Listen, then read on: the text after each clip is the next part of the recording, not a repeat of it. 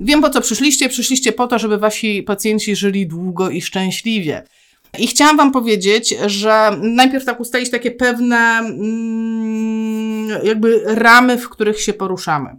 Oczywiście będę mówić o czerwonych, o żółtych flagach. Żółte wpadły tutaj na, po tym jak przeczytałam komentarze, po tym co żeście do mnie pisali jeszcze przed rozpoczęciem live'u. Nie miałam ich wcześniej w planach, ale rzeczywiście odniosę się do nich. To, z czego ja korzystałam, i z czego Wam polecam również korzystać. Mm, to jest taka publikacja, wytyczne e, Krajowej Rady Fizjoterapeutów do udzielenia świadczeń, du, du, du, du, długi tytuł. Każdy może sobie to ściągnąć, to jest słuchajcie ogólnodostępne, można to sobie pobrać ze strony KIF-u i się ma. I ja wiem o tym, że są różnego rodzaju mm, czerwone flagi, w sensie zbiory tych czerwonych flag. Ja wiem o tym, że są różnego rodzaju opinie na temat tego, czy to są właściwe flagi, czy nie są właściwe.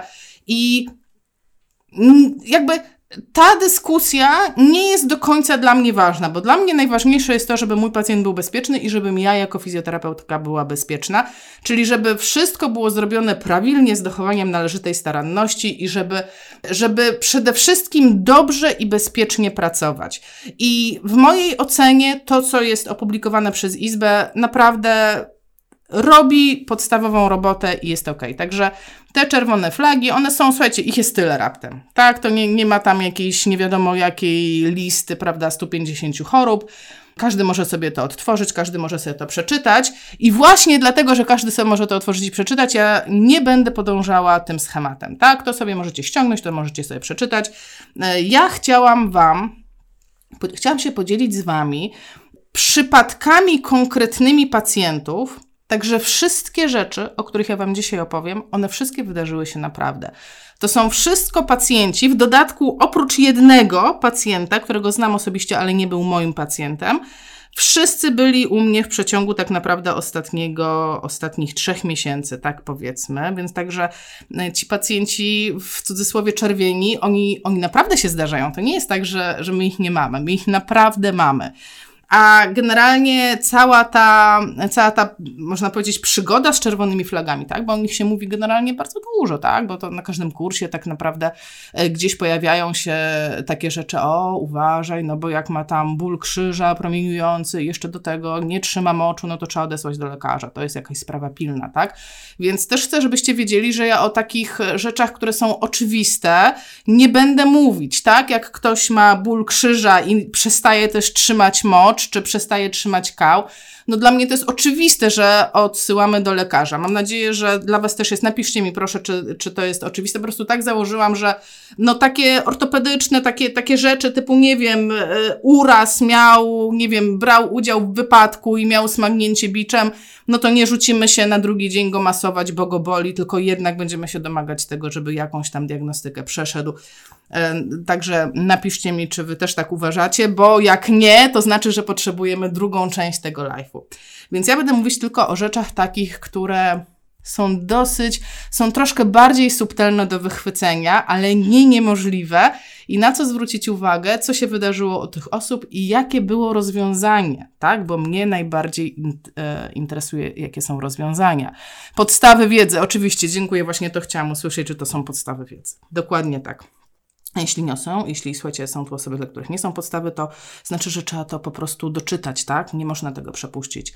Gorzej, że do niektórych pacjentów nie dociera, że istnieje problem czerwonej flagi i że względu na jego własne bezpieczeństwo rezygnuje z terapii. Yy, tak, tak, tak, tak, tak. I to trzeba wziąć na klatę i to jest niestety nasza odpowiedzialność. Dobrze, zaczynamy. Słuchajcie, pierwszą osobą, o której chciałam Wam opowiedzieć jest Kuba. E, Kuba jest moim kolegą, jest fizjoterapeutą, bardzo dobrym fizjoterapeutą. E, Kuba jest sportowcem, zawodowo grał w piłkę nożną i generalnie taki fajny, ogarnięty chłopak. Pozwolił mi opowiedzieć swoją historię, pozwolił mi opowiedzieć ją łącznie z wymienieniem swojego imienia, tak żeby nie było, że ja tak sobie po prostu opowiadam o innych osobach. Nie, Kuba mi pozwolił na to, powiedział, niech to się niesie, niech inni wyniosą z tego naukę, niech inni wyniosą z tego korzyść. I słuchajcie, Kuba jako taki naprawdę bardzo aktywny facet, taki mega aktywny, bieganie, piłka nożna, pływanie, e, wysportowany, zadbany, szczupły, no w ogóle taki ideał fizjoterapeuty, e, zaczął odczuwać dolegliwości okolicy kostki. jego zaczęło po prostu boleć, e, mniej więcej w okolicy, on tak mówił, że nad kostką boczną w jednej nodze, już nie pamiętam, która to była noga, lewa, prawa, wszystko jedno, w każdym razie lokalny, mały ból nad kostką. No i ponieważ piłkarz, sportowiec, no to gdzie się szuka pomocy? W rehabilitacji sportowej, tam koledzy nakuli mu e, chyba ścięgno, tak? I nawet, słuchajcie, to pomogło, ale to pomagało na bardzo krótko, czyli miał taką ulgę, nie wiem, godzina po e, terapii miał ulgę, a potem znowu to wracało. I generalnie z takim stanem właśnie takiej bolącej kostki, nie wiadomo skąd, e, funkcjonował mniej więcej około trzech miesięcy. Z tym, że ten ból tak jakby zaczynał się powiększać w takim kontekście, że jego zaczęła ciągnąć noga i ten ból zaczął się robić mm, taki mniej zależny od pozycji, nie bardzo szło go w jakiś sposób wyciszyć, dołączyły się bóle nocne, więc Kuba mówi, że to było tak. Kiedy już ciągnęło go w nocy, mówi, opisuje ten ból jako ciągnący, mówi Aśka, taka normalna rwa kulszowa, można tak powiedzieć. A każdy z nas prawdopodobnie na jakimś etapie miał takie ciągnięcie w nodze e, od kręgosłupa, tak? Mówię kolokwialnie. I Kuba miał to ciągnięcie, miał to w nocy, było to niezależne od pozycji i było to niezależne od leków przeciwbólowych, jakie przyjmował. I mówi, że kiedy wstał rano po takiej nocy, kiedy jeszcze spojrzał w lustro i zobaczył, że stoi zshiftowany, czyli ma przesunięte e, przesunięte e, jed, jedną część kręgosłupa względem drugiej, tak, stoi w shifcie, to stwierdził, że no, to nie jest dobry objaw. Definitywnie ma czerwoną flagę i tą czerwoną flagą jest właśnie ból stały, ból nocny. I Kuba po prostu sam siebie zaordynował na rezonans. I on poszedł na ten rezonans, zrobił ten rezonans.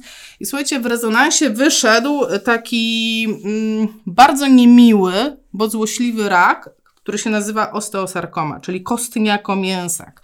Okazało się, że tam nie ma już części e, L5, nie ma części S1. E, generalnie kostniako-mięsak ma do siebie to, że narasta od tak jakby tych tkanek miękkich e, przez chrząstki i zaczyna zjadać kość. I on już nie miał po prostu części tych kości i dlatego prawdopodobnie miał jakieś promieniowanie, miał jakiś taki ból zrzutowany, który był w okolicy kostki, który tak jakby pierwotnie zupełnie nie wskazywałby ani swoją lokalizacją, ani swoją charakterystyką na to, że będzie to proces nowotworowy. E, więc co się wydarzyło w momencie, kiedy to zostało zdiagnozowane? Była szybka ścieżka mm, onkologiczna, E, operacja, usztywnienie tego odcinka i na dzień dzisiejszy wszystkich e, mogę, mogę Wam powiedzieć, że Kuba ma się dobrze. E, można powiedzieć, że wyzdrowiał, ponieważ ten nowotwór traktuje się tak, że jeżeli po pięciu latach nie było wznowy, no to traktuje się tą osobę tak, jakby była w pełni zdrowa, także Kuba jest w pełni zdrowy, ma się dobrze, gra w piłkę, chociaż jak podkreśla, już nieprofesjonalnie, tylko tak półprofesjonalnie, tak, to też nam daje do myślenia, E, jak nastawienie osoby, wcześniejsze doświadczenia i postrzeganie własnej choroby, e, jak wpływa na to, jak funkcjonujemy później. E, I to, o co prosił Kuba, Szczególnie powiedział Aśka, proszę cię, jeżeli masz możliwość, powiedz o tym, bo to jest takie ważne, jeśli chodzi o wszystkie operacje kręgosłupa. Doświadczyłem tego na sobie i mówi, e, szczęście w nieszczęściu, że wychodząc po operacji dostałem e, zapalenia płuc, dostał? Chyba zapalenia płuc, w każdym razie dużo kaszlał. I jak dużo kaszlał, to cały czas mobilizował tkanki względem siebie, mam na myśli oponę, rdzeń kręgowy, korzenie, tak, no bo to wszystko jest połączone. I on mówi, ja nie mam żadnych problemów w tej chwili z ruchomością. Mówi, powiedz wszystkim, żeby mobilizowali, żeby uczyli pacjentów, żeby uczyli ich oddychać, żeby uczyli, ich e, i kaszleć, żeby ci pacjenci się nie bali, żeby się mobilizowali od początku, żeby nie mieli wzrostu, e, wzrostów e, okołokorzeniowych, czy generalnie tam wzrostów tam, gdzie było miejsce operacji. Także niniejszym spędza, spełniam prośbę Kuby i nie tylko uczymy się na jego przykładzie tego, że można, że trzeba wyłapywać nawet niespecyficzne objawy, jeżeli to te objawy robią się stałe i nocne. I równocześnie, jeżeli już mamy takiego pacjenta po operacji, to żeby nie zostawiać go i e, broń Panie Boże nie dotykać, tylko właśnie odwrotnie, niech on będzie, niech on się zrośnie tak, żeby był ruchomy, oczywiście w tym kontekście takim neuronalnym, tak, bo kości no to mają się zrosnąć tak, jak nam się tak jak tam lekarz z, z, złożył je, tak? E, I e, to, co też chciałam Wam powiedzieć, bo to czasami tak bywa. Ja też miałam taki kolejny przypadek pacjenta, to już taki mój prawdziwy pacjent, pan Michał. E, on był po guzie mózgu. I ja wiedziałam o tym, że ten pacjent już ma w swojej historii choroby guza mózgu. Ja do niego przychodziłam na rehabilitację, taką można powiedzieć neurologiczną. I jeżeli mam pacjenta, który chodzi, który funkcjonuje, który jest względnie samodzielny, ale ma niesprawną rękę na skutek tego, że miał guza mózgu, to jak zaczynam z nim terapię, słuchajcie, to ja oczekuję, że on będzie się w jakiś sposób poprawiał. To nie muszą być duże poprawy, to nie musi być nie wiadomo co, ale oczekuję, że cokolwiek będzie się zmieniało. A słuchajcie, u pana Michała nie zmieniało się kompletnie nic. On ćwiczył, ja wychodziłam z siebie. Yy, ani nie miałam poprawy takiej po jednej terapii, ani nie miałam poprawy po cyklu, po miesiącu. No generalnie staliśmy w miejscu. I chciałam wam powiedzieć, że czasami jest tak, że my pracujemy nad pacjentem i tak jakby poprawiamy jego funkcję, a dokładnie w tym samym czasie rośnie nowotwór, który tą funkcję tak naprawdę obniża. I to, co my widzimy klinicznie, to jest pacjent, który po prostu stoi w miejscu, pomimo tego, że ciężko pracuje. I to by było to, co ja zobaczyłam wtedy u tego pana. I po miesiącu ja już byłam na tyle zaniepokojona, że mówię, no do żony, mówię do niego, mówię, no że generalnie dla mnie to jest niezrozumiałe, ja się martwię, mnie to niepokoi i ja bym bardzo się cieszyła, gdyby odbyła się konsultacja z neurologiem. I taka konsultacja się odbyła i słuchajcie, okazało się, że rzeczywiście po konsultacji pan dostał pilne skierowanie do szpitala, a potem okazało się, że rzeczywiście on miał wznowę w tej głowie. Więc pomimo tego, że tam nie było jakichś takich takich, takiej, takiej stricte czerwonej flagi, tak, że pacjent mi się pogarsza. Tam była subtelna czerwona flaga. Pracuje ciężko, ćwiczy, ja przychodzę cztery razy w tygodniu, a on stoi w miejscu. No to nie jest normalne, tak? Nie wiem, czy się ze mną zgodzicie i czy postąpiliście, czy postąpilibyście tak samo. E, I to, co tutaj się różniło od tego, co zrobił Kuba, bo chciałam Wam też pokazać różnego rodzaju rozwiązania, co się może zadziać, co się e, może nie zadziać, kiedy, że na różne sposoby możemy reagować. W pierwszym przypadku to Kuba zareagował, bo sam się, sam po prostu poszedł, zapłacił sobie, zrobił sobie rezonans, dziękuję, a wtedy ruszyła ta szybka ścieżka onkologiczna, bo on przyszedł już z czymś, miał już rozpoznanie w tym rezonansie. A w tym wypadku, no, y, ja byłam podejrzliwa, więc rodzina zaufała mi, ci ludzie zaufali mi i poprosili o prywatną konsultację. Po prostu przyszedł, te, y, nie terapeuta, tylko przyszedł lekarz do domu na prywatną wizytę i w czasie tej wizyty wysłał pana na y, oddział do szpitala z podejrzeniem znowu guza, która potem się potwierdziła. Więc to jest taka druga ścieżka, zawsze gdzieś, jeżeli, jeżeli jest taka możliwość, bo ja wiem, że nie zawsze są takie możliwości, ale to taka, e, taka szybka konsultacja lekarska, jeżeli jest w zasięgu i finansowym, i możliwości organizacyjnie, naprawdę potrafi zrobić robotę. E, I przeczytam sobie, co piszecie. Dokładnie my też tak robimy. Niestety tak czasem nie rozumieją mimo tego. Tak, dokładnie. Jarek pozdrawia Kubę. Znamy się wszyscy z pracy w Konstancinie. Dobrze. To było drugie rozwiązanie. Czyli ktoś, kto E, totalnie współpracuje i spotkał kogoś, kto wie, co robi, wszystko dobrze się skończyło. E, teraz chciałam Wam powiedzieć o tym, o czym Wam napisałam e, w tytule tego posta, tak? Tam macie takie, taki cytat, ja Wam pokażę całego SMS-a. Ja się obudziłam ja się obudziłam i to, co znalazłam na komórce, to właśnie taki SMS. Cześć, kolega ma zator w łydce i coś mu E, coś mu z tego do płuca poszło. Był u fizjo, a ten chyba stwierdził, że to Achilles i dał mu protokół Alfredsona. Łatwo jedno z drugim pomylić, często się to zdarza. I słuchajcie, jak ja to odebrałam, no to tak po prostu w takim jeszcze, w takim jeszcze zaspaniu, mówię po prostu tak, tak jakby z, zaczęło mi krzyczeć w ogóle, no, nie w ogóle nie można tego pomylić, no hał, w ogóle jak to się stało, że, e, że, że, że, że to można było pomylić. Ale kiedy otrzeźwiałam ze snu, to dotarło do mnie, no zaraz, zaraz, chwileczkę, no nie do końca, tak? Jeżeli ja, Joanna Tokarska, przepracowałam na oddziale neurologii 10 lat, gdzie na neurologii my po prostu jak radary byliśmy wyczuleni na zatory, jak po prostu, jak radary i skanery, żeśmy patrzyli na tych pacjentów, bo po prostu w obrazie tej sytuacji takiej poudarowej jest to zwiększone ryzyko e, zakrzepicy w e, podudziach, tak? Bo to głównie o podudziach mówimy no to dla mnie to jest oczywiste, że jak patrzę na czyjąś łydkę i ona boli, to hmm, zator, zator, tak? Ale wcale nie jest powiedziane, że ktoś inny, kto pracuje zupełnie inaczej, będzie tak samo podejrzliwy, przecież wcale bym się nie zdziwiła, gdyby był totalnie niepodejrzliwy, tak? No bo po prostu on tych pacjentów nie ma.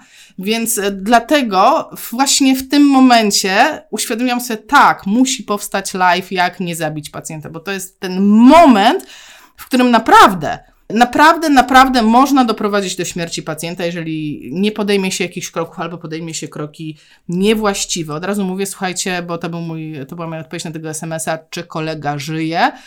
Tak, kolega żyje, ma się dobrze, chodzi, tam się nic szczególnego nie wydarzyło, ale e, to daje taką, daje, jaką naukę z tego wyciągniemy, że jeżeli mam pacjenta, którego znikąd, bez żadnego, bez żadnego urazu w wywiadzie, bez żadnego przeciążenia w wywiadzie, boli łydka, to mnie automatycznie wysuwają się takie e, wirtualne dwie lampki.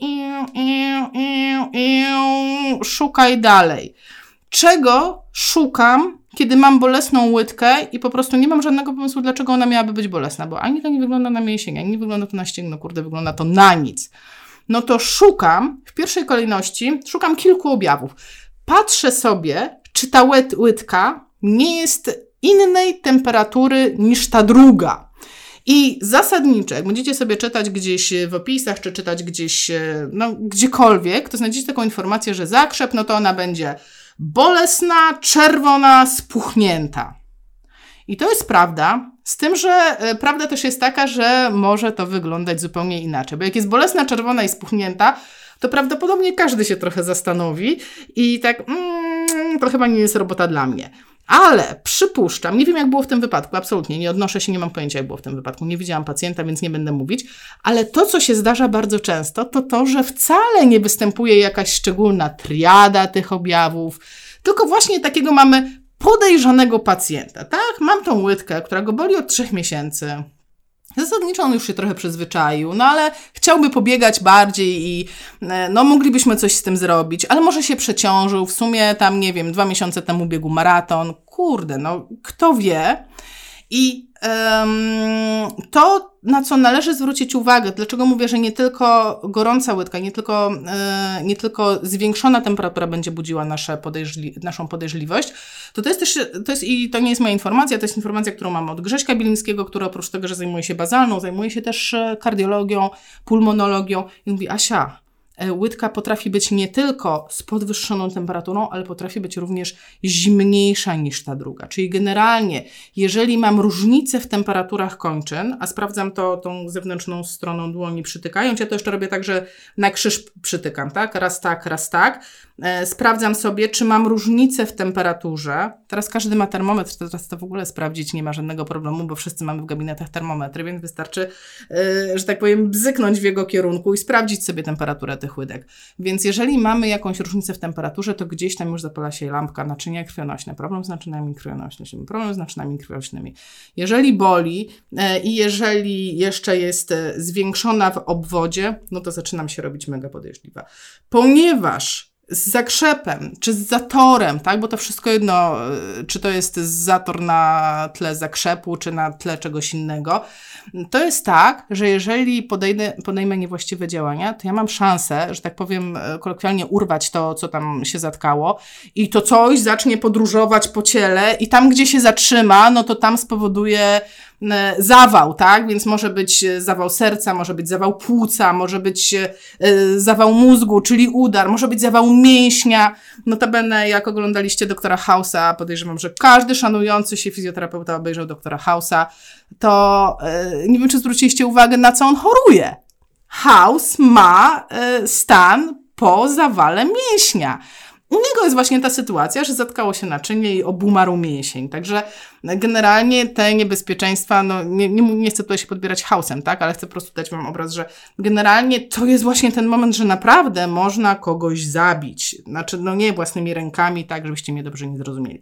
No i teraz co z tym zrobić, tak? No bo mamy tą sytuację, o której pisała, e, która, o której pisała chyba Kinga, no że mamy pacjenta, który przyszedł i on nie widzi problemu. W sensie, no come on, to tylko bolesna łydka. A my tam gdzieś snujemy, kurde, fajnie by było, żeby jednak ktoś wykluczył to, tak? Dla, dla mojego własnego poczucia bezpieczeństwa i dla bardzo ważnej rzeczy, dla zachowania należytej staranności. Czyli co, e, co doradza e, Grzesiek Biliński? Co on robi w takiej sytuacji? To mam ten pomysł, mam kompletnie od niego, nazywam to metodą Bilińskiego wręcz trzeba napisać do lekarza karteczkę z prośbą o konsultację. E, I oczywiście się śmieję, że to jest metoda Bilińskiego, bo to jest jak najbardziej nasze prawo napisać e, notatkę do lekarza prowadzącego, czy w ogóle do jakiegoś lekarza. Bo jeżeli powiem tylko pacjentowi, nie, to nie jest robota dla mnie, proszę to skonsultować z kimś, no to on albo to zrobi, albo to nie zrobi, albo zapamięta, kto to miałby być do tej konsultacji, albo nie zapamięta, albo zapamięta, co powiedzieć temu lekarzowi, albo nie zapamięta. I w sumie może być tak, że pójdzie do lekarza pierwszego kontaktu, powie mu, no, bolała mnie łydka, ale fizjoterapeuta powiedział, że mam się zapytać, czy mogę ćwiczyć. No i ten lekarz się popatrzy powie, no tak, może pan ćwiczyć, dlaczego nie? Ale jeżeli napiszemy karteczkę do lekarza i będzie na tej karteczce napisane, rozpisałam sobie taki tekst, prośba o konsultację. No i tutaj wpisujemy, proszę o konsultację pacjenta do, do, do, do, w kierunku wykluczenia zakrzepicy żył głębokich w kończynie dolnej lewej.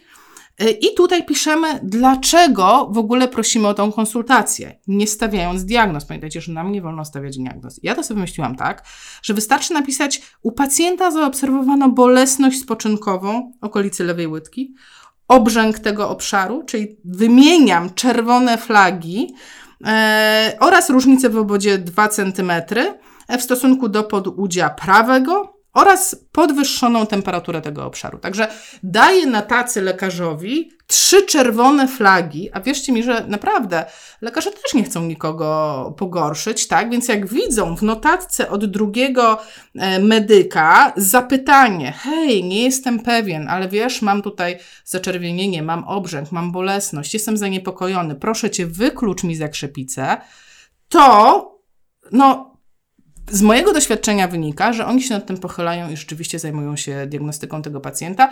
I potem mamy tak naprawdę scenariusze dwa. Albo dostaje odpowiedź wykluczono, może ćwiczyć, albo dostaje odpowiedź podjęto leczenie, może ćwiczyć tak i tak, tak? Wtedy jestem w tej kooperacji. I e, ja osobiście, jeżeli miałabym Wam coś doradzać, no to jednak gdzieś, no jednak, jeżeli mam wątpliwości, no to odsyłać do lekarza, prosić o wykluczenie chorób, a także koniecznie, koniecznie, koniecznie, słuchajcie, odnotowywać to we własnej dokumentacji medycznej.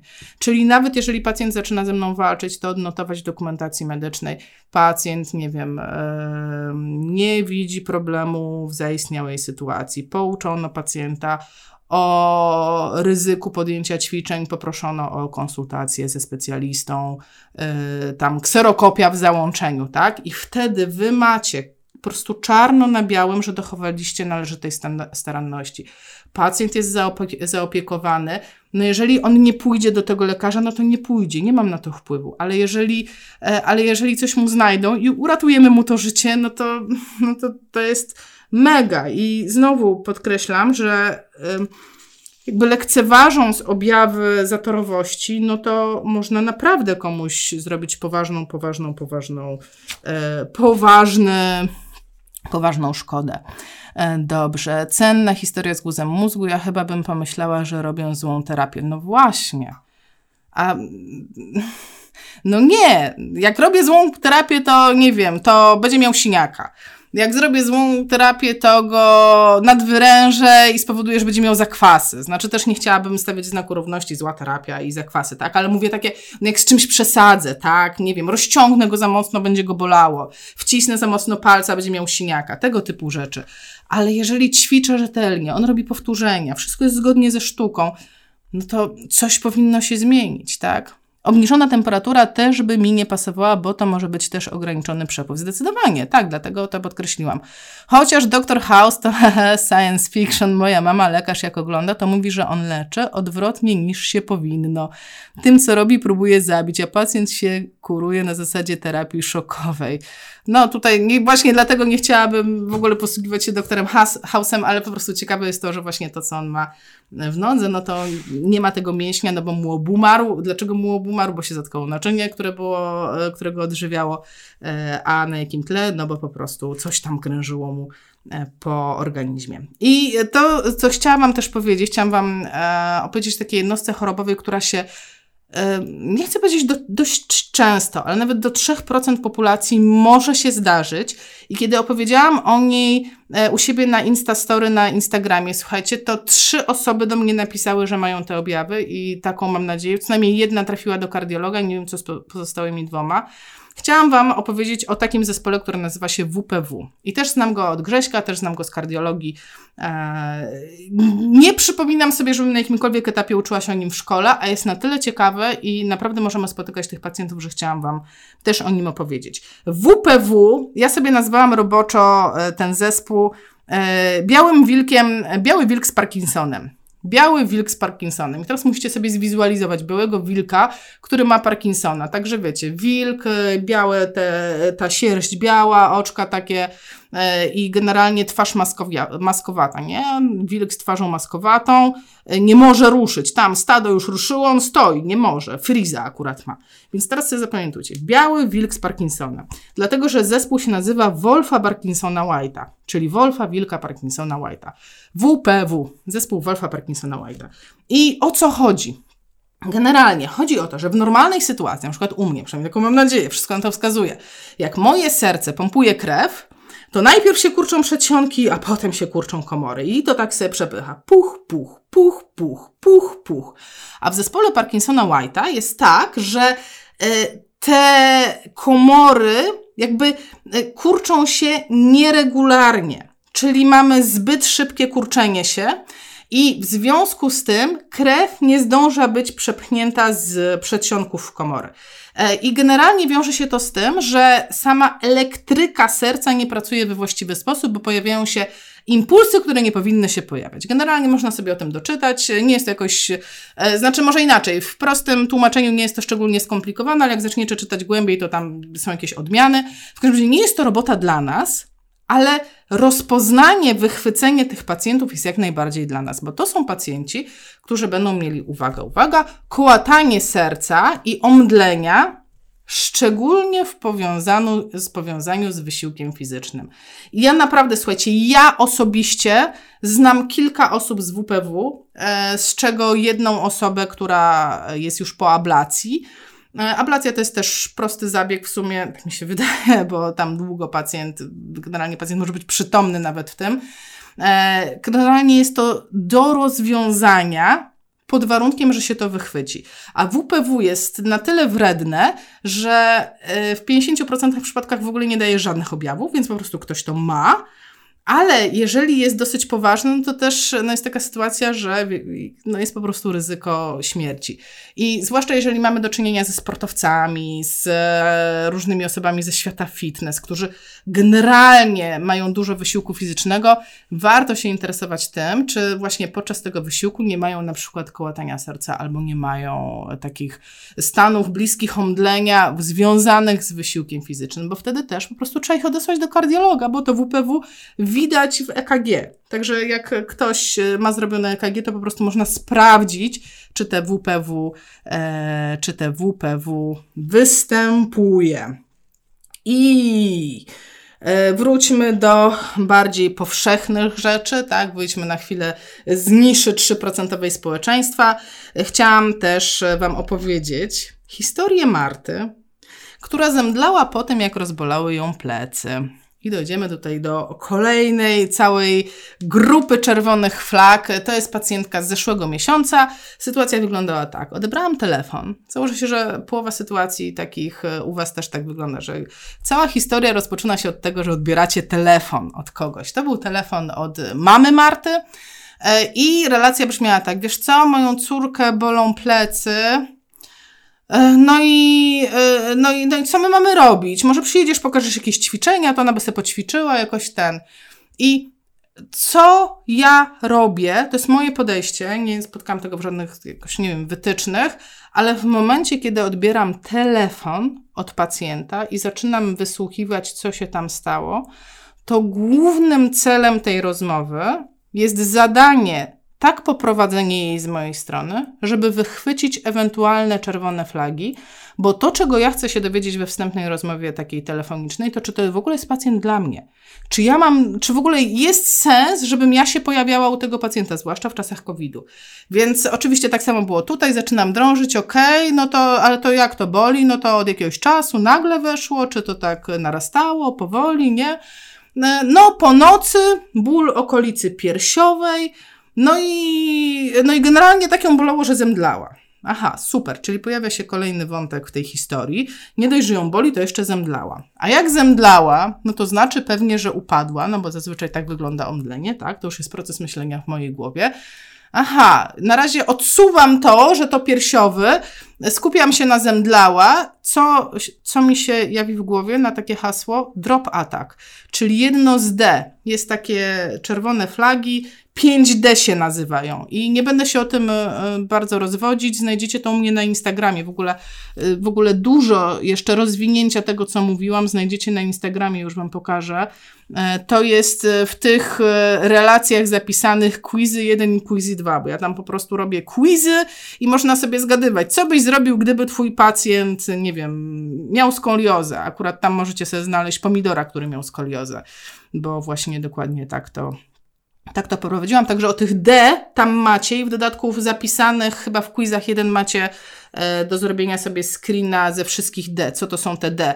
Bo D to są takie patologiczne sytuacje e, typu D jak diplopia, czyli podwójne widzenie, e, dysfagia, czyli problemy z przełykaniem, dysartia, czyli problemy z wymawianiem. No jednym z tych D jest właśnie drop attack. Drop attack to jest kiedy nagle mu odcina nogi i po prostu upada, nie wie co się stało.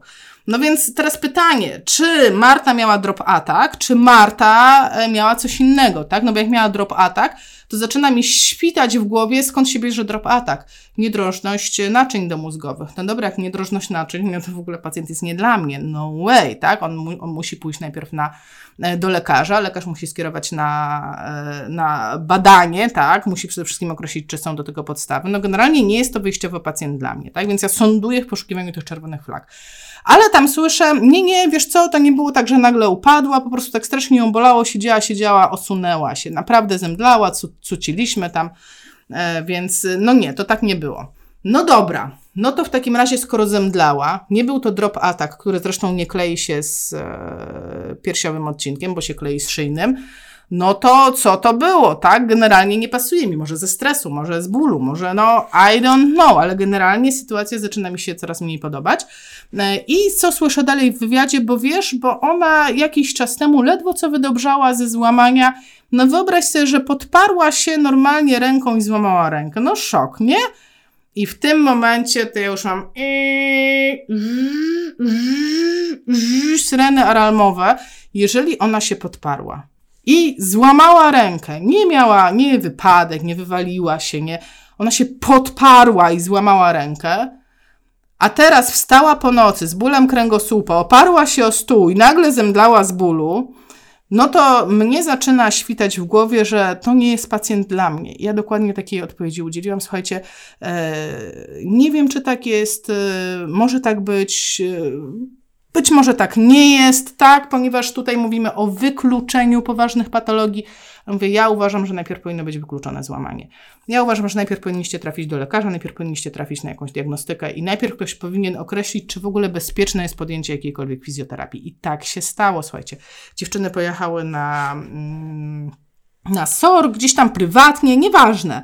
E, następnego dnia zadzwoniły, powiedziały, tak, wiesz co, zapłaciłyśmy kupę hajsu, bo tam, nie wiem, 400 zł chyba wydały, bo i wizyta lekarska, i, e, i rentgen, i znowu wizyta. Ale mówią, wiesz co, to były najlepiej wydane pieniądze, bo ja teraz śpię spokojnie, bo ja wiem, że jej nic nie jest. Bo ja wiem o tym, że teraz już jest bezpiecznie. I w momencie, kiedy ja też jako terapeuta wiem, jako, że jest bezpiecznie, to mogę przyjść i podjąć terapię. No i teraz dalej, słuchajcie, bo e, dlaczego to jest tak ważne, zrobić dobry wywiad, ale jak dochodzi co do czego, to zrobić dobre badanie i zobaczyć tego pacjenta. Bo kiedy ja do niej przyjechałam i kiedy zobaczyłyśmy się już na ziemię tak prawilnie, że tak powiem, no to owszem, okazało się, że jest dziewczyna, która cierpi na e, ból piersiowego, e, ale w badaniu jest preferencja kierunkowa, czyli jestem w stanie znaleźć ruchy, które pogarszają, a jestem w stanie znaleźć ruchy, które zmniejszają ból. Więc y, jak mam preferencję kierunkową, no to wystarczy tak naprawdę gdzieś wprowadzić ćwiczenia, które będą jej zmniejszały ból. Ale to, co się okazuje, że dziewczyna jest totalnie hipermobilna, po prostu łokcie po prostu na drugą stronę, tu y, palcem dotyka do, no tak jak ja nie dotknę. Generalnie totalnie hipermobilna, szczupła, wiotka, taki typ tancerki. E, I pytam się, a jakąś aktywność fizyczną uprawiasz? No tak, ale ja to tylko lubię się rozciągać. I po prostu kolejny. Osoby z hipermobilnością raczej nie powinny się rozciągać, bo one mają zbyt dużo tego rozciągnięcia. Ja te wszystkie mądre rzeczy wiem e, z kursu o hipermobilności u Asi Stodolnej-Tukendorf. I wiem również z tego kursu, bo też nie przypominam sobie, że miała jakoś szczególnie ten temat na studiach, że tylko wybrane formy ruchu będą pomagały tym osobom utrzymać się bezbólowo i w dobrej formie. To nie jest tak, że każda forma ruchu będzie dla nich dobra. Więc już miałam w tym momencie dziewczynę, która musi zmienić swój styl życia, która musi wprowadzić ćwiczenia, e, które będą redukowały ból i która musi zacząć zarządzać swoim stresem. To był jeszcze jakiś tam czynnik stresu. W związku z tym dostała zalecenia, skonsultować się ze specjalistą od bólu. Ja, ponieważ to jest Warszawa, to poleciłam właśnie Asię Stodolną.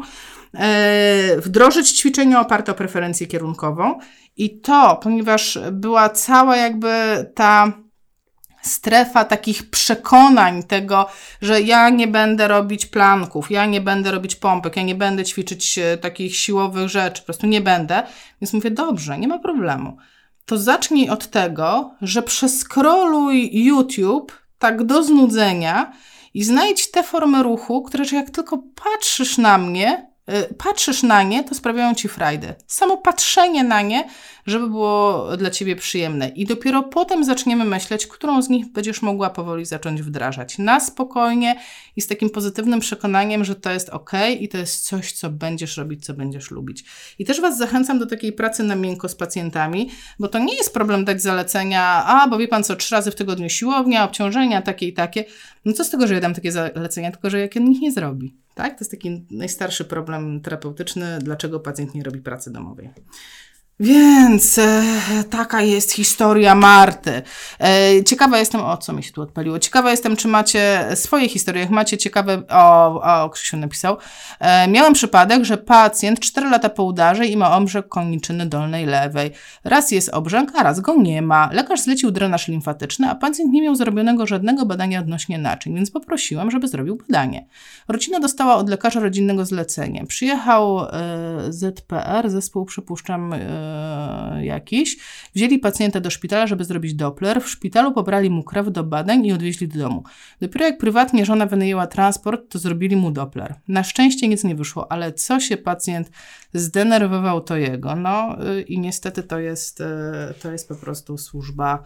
No tak, no co mogę powiedzieć? No niestety czasami też tak jest. Dlatego, e, dlatego warto odnotowywać to w dokumentacji i warto właśnie pisać, że proszę o konsultację i pisać konkretnie, że wykluczenie czego i dlaczego, co mnie niepokoi jako, jako medyka, co mnie zaniepokoiło, a nie umiem tego zdiagnozować. To wtedy mamy jakąś taką przynajmniej podkładkę pod to, że my żeśmy się zajęli tym. Generalnie warto, i tutaj też występuje to w czerwonych flagach, też możecie to znaleźć, że tak naprawdę każdy pacjent, który przebył jakiś poważny uraz, e, typu, e, no nie mówię, że wywrócił się i stłukł kolana, tak, tylko mówię o takich rzeczach typu e, wypadek komunikacyjny, smagnięcie biczem, nie wiem, jakieś poważne skręcenie, poważniejsze rzeczy, to on powinien przejść przez jakąś diagnostykę, tak? Bo zwłaszcza jeżeli mamy na myśli kręgosłup, to ja nie mam żadnej gwarancji, że nie wystąpi tam, nie wiem, tydzień później jakaś e, pourazowa dyskopatia opóźniona, czy jakaś reakcja pourazowa, czy jakieś, nie wiem, złamanie, które się ujawni dopiero później. Także to jest zawsze, ja sobie zapisałam tutaj ciągła czujność, ciągła czujność.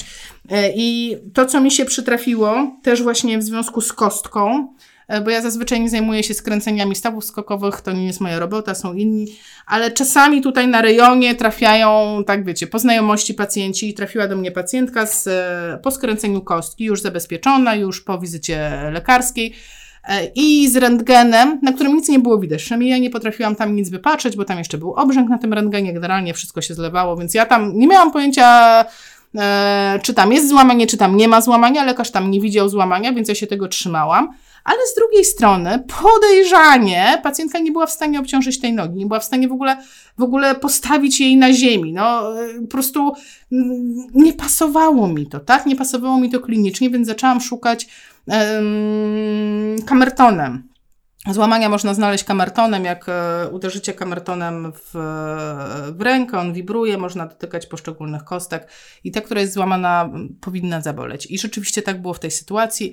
Jedna z kostek, jedna konkretna, już nie pamiętam, która to była, e, jedna z, z kości stępu była bolesna.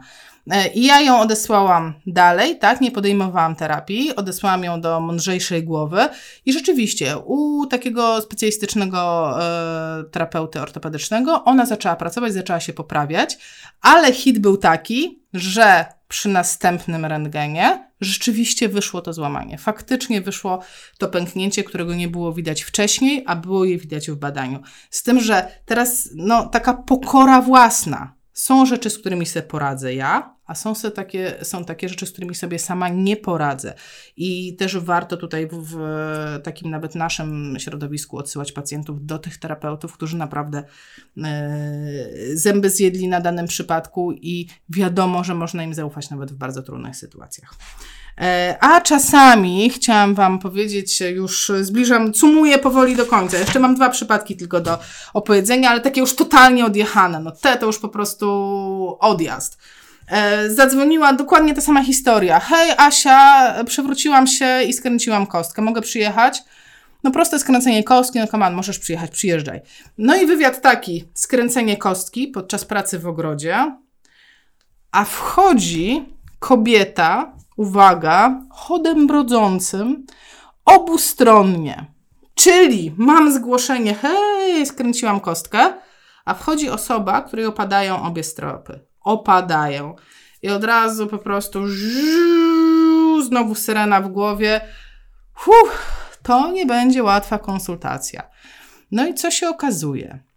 Owszem, była wywrotka, była wywrotka w ogrodzie, była wywrotka po, po tym, jak ta osoba wiele godzin przepracowała w ogrodzie.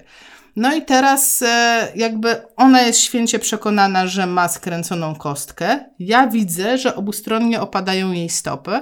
No i raz, teraz pytanie, co się dzieje? Wygląda jak poważna patologia, więc zaczynam drążyć. No czy było to wcześniej? Czy wcześniej normalnie chodziłaś? Nie, dopiero teraz chodzę dziwnie.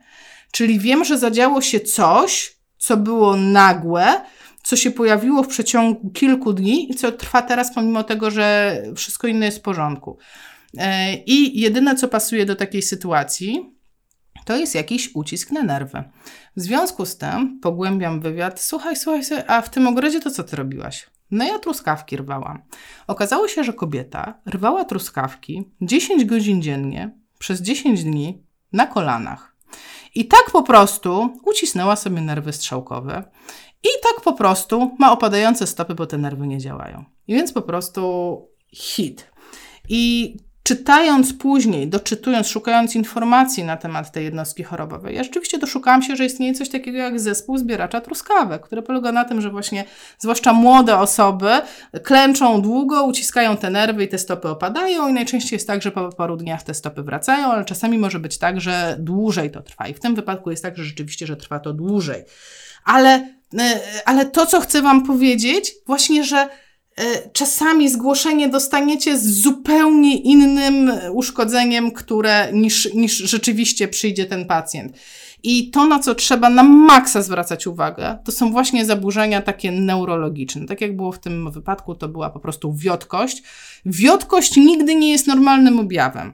Wiotkość, czyli taki brak siły, niemożność podniesienia, wszystko inne, czy to będzie ręka, czy to będzie noga. Za każdym razem, kiedy pojawi się coś dziwacznego w kontekście nie mogę ruszać, ale nie, że nie mogę, bo mnie boli, tylko nie mogę, bo nie mam siły, to to zawsze jest mega dzwonek alarmowy. To zawsze będzie budziło moje, moje. E, I też e, w drugą stronę, jak już mówimy o zaburzeniach regulacji napięcia, to to może zadziałać to kompletnie w drugą stronę. I też chciałam Wam powiedzieć o, e, też o kolejnym pacjencie. Ja sobie napisałam, że historia pacjenta, który się spiął. I rzeczywiście, to było tak, że trafił do mnie pacjent, który miał w, jako rozpoznanie miał zespół Guillain-Barré, czyli GBS, czyli generalnie tak książkowo, to on powinien być wiotki. No i jak mam kogoś z GBS-em, to spodziewam się, że on będzie wiotki i spodziewam się, że no przy dobrych wiatrach, tak, zawsze zaciskamy piąsteczki, żeby to były dobre wiatry, że on się będzie z czasem poprawiał, czyli że napięcie będzie mu wracało. A tutaj mam pacjenta, który leży na stole i jest spastyczny. Czyli wykonuje mu ruch nogą, a ta noga stawia opór, a potem odpuszcza. Taka klasyczna spasta, taka, taka słuchajcie, spasta do bólu, objaw scyzoryka. I no i jeden dzień kminie, ale drugiego dnia już, no, no to nie pasi. To rozpoznanie nie pasi do tego, co ja widzę. Więc znowu, grzeczne zapytanie lekarzy. Jak to y, nie pasują mi objawy do choroby? Co to może być? Dlaczego tak może być? I rzeczywiście, tak jak Wam mówię, słuchajcie, no ja mam, może jakieś mam nietypowe, ale ja mam bardzo dobre doświadczenia z lekarzami. E, tutaj zakończyła się sytuacja tak, że ten pacjent został przekierowany na ponowną diagnostykę i okazało się, że wstępne e, rozpoznanie było GBS, ale tak naprawdę to, co on ma, to ma poprzeczne zapalenie rdzenia, które e, notabene inaczej się leczy niż GBS. Więc e, finał był taki, że dostał leczenie adekwatne do swojej choroby i walczyliśmy dalej, tylko był po prostu na innych lekach. Więc naprawdę, jak widzicie pacjenta, który na przykład był, y, był symetryczny, a zgłasza Wam, że jedną połowę ciała ma jakąś inną. Jeśli pogorszyła mu się zborność ruchów, jeśli coś się stało z równowagą, generalnie jeżeli cokolwiek się dzieje z regulacją napięcia, no to napięcie mięśniowe, słuchajcie, no to już jest poważna sprawa, bo to jest albo rdzeń kręgowy, albo mózg. I teraz po prostu y, naprawdę tych pacjentów, ich nie ma, no można popróbować ich prowadzić. Tylko lepiej na początku wiedzieć, co im jest, przepuścić ich przez e, proces diagnostyki. E, widziałam, że tutaj pojawiły się, pojawiły się opowieści. E, miałem pacjentkę ze złamaniem kości udowej zdiagnozowaną nadwyrężenie mięśni. No, okazało się, że szpiczak i to się zdarza. Tak, było na Instagramie u Asi o tych truskawkach. E, dokładnie, słuchajcie, też zachęcam Was e, Tutaj w tych e, relacjach wyróżnionych znajdziecie też właśnie truskaweczkę i znajdziecie cały opis tego przypadku.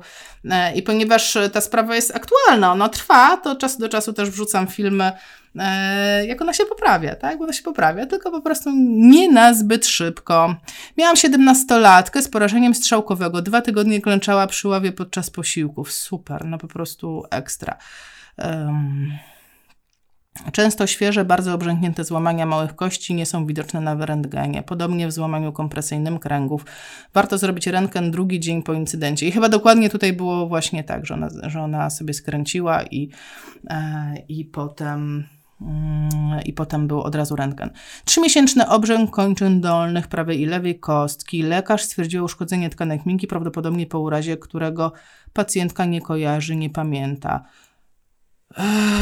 obrzęk obu kończyn, to w razie którego nie pamiętał, to dosyć uważam mm, no taka śmiała hipoteza. No dobra, słuchajcie, i sumujemy do portu, ponieważ e, ten temat też powraca po prostu jak bumerang i nawet cały wątek założyłam w zeszłym tygodniu na grupie fizjopozytywnych, e, żeby poznać Wasze opinie, bo w czerwonych flagach mamy gorączkę i stan podgorączkowy. I ja byłam ciekawa, ponieważ ja mam różne doświadczenia z gorączką i pracą w gorączce, jak wy sobie radzicie z, e, generalnie z takim tematem, z pacjentem, który ma gorączkę bądź stan pogorączkowy. I ja słuchajcie, zachęcam was, żeby potuptać na grupę fizjopozytywnych i przeczytać sobie ten wątek, bo on jest bardzo kształcący. Dlatego, że o ile Mamy gorączkę, która jest niewiadomego pochodzenia, mamy pacjenta, który, nie wiem, rzeczywiście ma jakąś infekcję, coś się zadziało, coś nowego, no to jeżeli on gorączkuje, no to to jest taka czerwona flaga, że nie będę wtedy podejmować z nim terapii. Ale istnieją sytuacje, i na przykład Ola Cieloszczek wspomniała o takiej sytuacji, e, Mirek, o ile dobrze pamiętam, wspomniał o takiej sytuacji, że są pacjenci, u których gorączkowanie jest tak jakby w obrazie choroby, spodziewamy się go i nie jest ono powodem do zaprzestania terapii, ale jest być może powodem do e, na przykład nieprzeciążania tego pacjenta, ale już spionizować go można, posadzić go nawet trzeba, tak? Ola wspomniała o przeszczepach płuc, gdzie on musi być w tym procesie rehabilitacji i nawet jak łapie gorączkę, to wręcz będzie mu to pomagało w momencie, w którym przekona się, że jest w stanie oddychać samodzielnie, że jest w stanie usiedzieć, że jest w stanie funkcjonować z tym nowym płucem. Także zachęcam Was gorąco do przeczytania całego wątku na temat gorączki, ponieważ w czerwonych flagach ta gorączka występuje, ale rzeczywiście, e, zwłaszcza jeżeli mamy pacjentka, pacjenta w warunkach szpitalnych, zwłaszcza kiedy on jest pod kontrolą lekarską i wszyscy wiedzą, co się dzieje. Na przykład, e, ja miałam takie sytuacje z pacjentami z e, urazem rdzenia kręgowego, tak? Oni mają często zapalenia, pęcherza i często rzeczywiście łapią te gorączki od pęcherza, ale pomimo tego na przykład potrzebują pionizacji, więc pomimo tego, że oni byli w lekkiej gorączce, my żeśmy ich na przykład pionizowali. Ale to jest zawsze zawsze takie wyważenie indywidualnego przypadku i do tego chciałam Was zachęcić. Mam aktualnie ważnego pacjenta z zanikiem mięśni kończyny lewej. Pani leworęczna, ewidentny zanik mięśni, dłoń opadająca, uszkodzenie nerwu promieniowego i łokciowego plus procesy demilinizacyjne, jakaś drobna dyskopatia. Rezonans głowy, szyi, EMG kończyny górnej, żaden lekarz nie postanowił diagnozy. Po dwóch tygodniach fizjoterapii ambulatoryjnej lekka poprawa pacjentka zaczęła otwierać zamek w samochodzie. No to jeżeli mamy wykluczone jakieś poważne patologie, jest pod opieką lekarską, no to rzeczywiście no, trzeba ćwiczyć. Też my e, umówmy się, że nie nasza rola jest w tym, żeby tych pacjentów nie wiadomo jak diagnozować, bo nie na wszystkim się niestety znamy. Ja spotkałam się z pacjentką w podeszłym wieku, po upadku operowane biodro, dynamic hip screw. Później trafiła do ośrodka rehabilitacyjnego na 6 tygodni. Pacjentka początkowo zmagała się z obciążeniem nogi, do tego doszło delirium. Ćwiczenia sprawiały ból, opuchlizna dolna nogi. Musiałam interweniować i zgłosić pacjenta do ortopedy. Zdjęcie rentgenowskie pokazało obluzowanie się śruby w biodrze. E, następnie było przejęte na oddział do kolejnej operacji, tym razem wymiana pełna biodra. Ważne patrzeć na próg bólu, leki przeciwbólowe, maskujące czy komunikację z pacjentem. Tak, e, jeżeli macie pacjenta, który przyjmuje leki przeciwbólowe, one nie działają, to też niech to wzbudzi waszą czujność, tak? E, bo jak nie działają, to być może właśnie to jest nowotwór, na którego po prostu leki przeciwbólowe nie działają. No i była prośba w komentarzach, Haśka, żółte flagi, żółte flagi, żółte flagi. Jak sobie patrzycie na te żółte flagi tutaj, no to to są takie, hmm, takie nie wiadomo co, brak wiary w poprawę, no super. Niestabilność emocjonalna, labilność nastroju. E, jak byłam na jednym z kursu, to jeszcze nam powiedzieli, że niespójność objawów w badaniu do tego, co zgłasza pacjent.